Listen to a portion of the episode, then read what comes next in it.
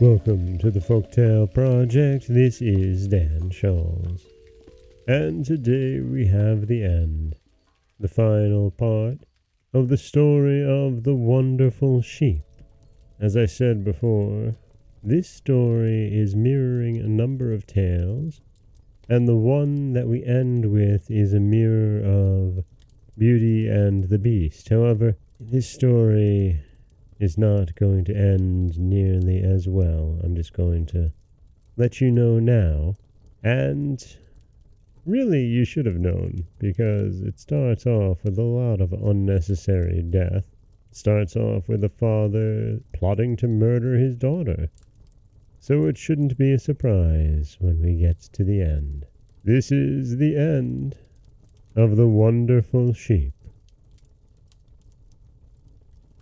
The Princess Miranda felt more at ease when the king came up to her, and with the greatest respect begged her not to run away so soon, but at least to honor him by staying for the splendid feast which was prepared for the princes and princesses. He led her into a magnificent hall, where all the court was assembled, and himself taking up the golden bowl full of water, he offered it to her that she might dip her pretty fingers into it. At this the princess could no longer contain herself. Throwing herself at the king's feet, she cried out, My dream has come true after all. You have offered me water to wash my hands on my sister's wedding day, and it has not vexed you to do it.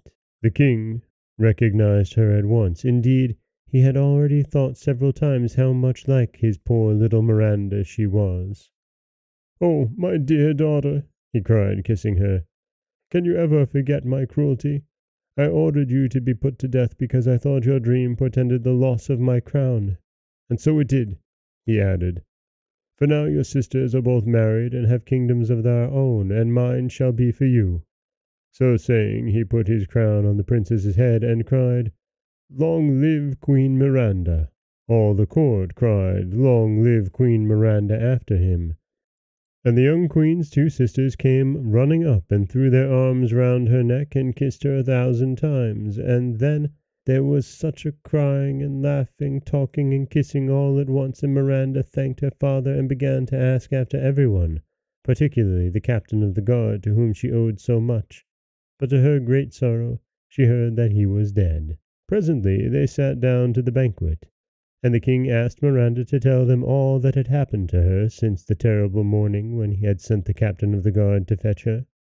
This she did with so much spirit that all the guests listened with breathless interest. But while she was thus enjoying herself with the king and her sisters, the king of the sheep was waiting impatiently for the time of her return. And when it came and went, and no princess appeared, his anxiety became so great that he could bear it no longer. She is not coming back any more, he cried. My miserable sheep's face displeases her, and without Miranda, what is left to me? Wretched creature that I am! Oh, cruel Ragotte, my punishment is complete. For a long time he bewailed his sad fate like this, and then seeing that it was growing dark, and that there still was no sign of the princess, he set out as fast as he could in the direction of the town. When he reached the palace, he asked for Miranda, but by this time Everyone had heard the story of her adventures, and did not want her to go back again to the king of the sheep, so they refused sternly to let him see her. In vain he begged and prayed them to let him in, though his entreaties might have melted hearts of stone. They did not move the guards of the palace, and at last, quite broken-hearted, he fell dead at their feet. In the meantime, the king, who had not the least idea of the sad thing that was happening outside the gate of his palace, proposed to Miranda that she should be driven in her chariot all round the town, which was to be illuminated with thousands and thousands of torches, placed in windows and balconies and in all the grand squares. But what a sight met her eyes at the very entrance of the palace!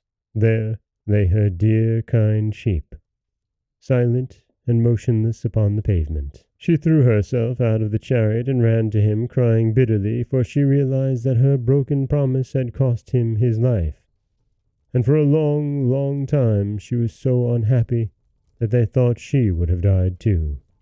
So you see that even a princess is not always happy, especially if she forgets to keep her word, and the greatest misfortunes often happen to people just as they think that they have obtained their heart's desires.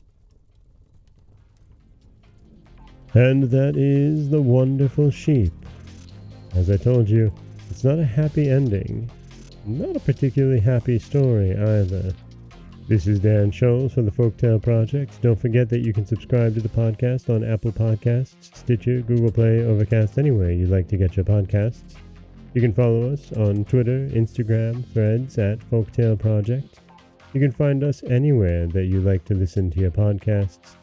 And you can always head over to folktaleproject.com, where you'll find a new story waiting for you every Monday, Wednesday, and Friday. If you enjoyed this episode and this story, please head over to Apple Podcasts or wherever you like to listen and leave us a five star rating and a kind review. I really do appreciate it. It helps others find the stories. As always, thank you so much for listening.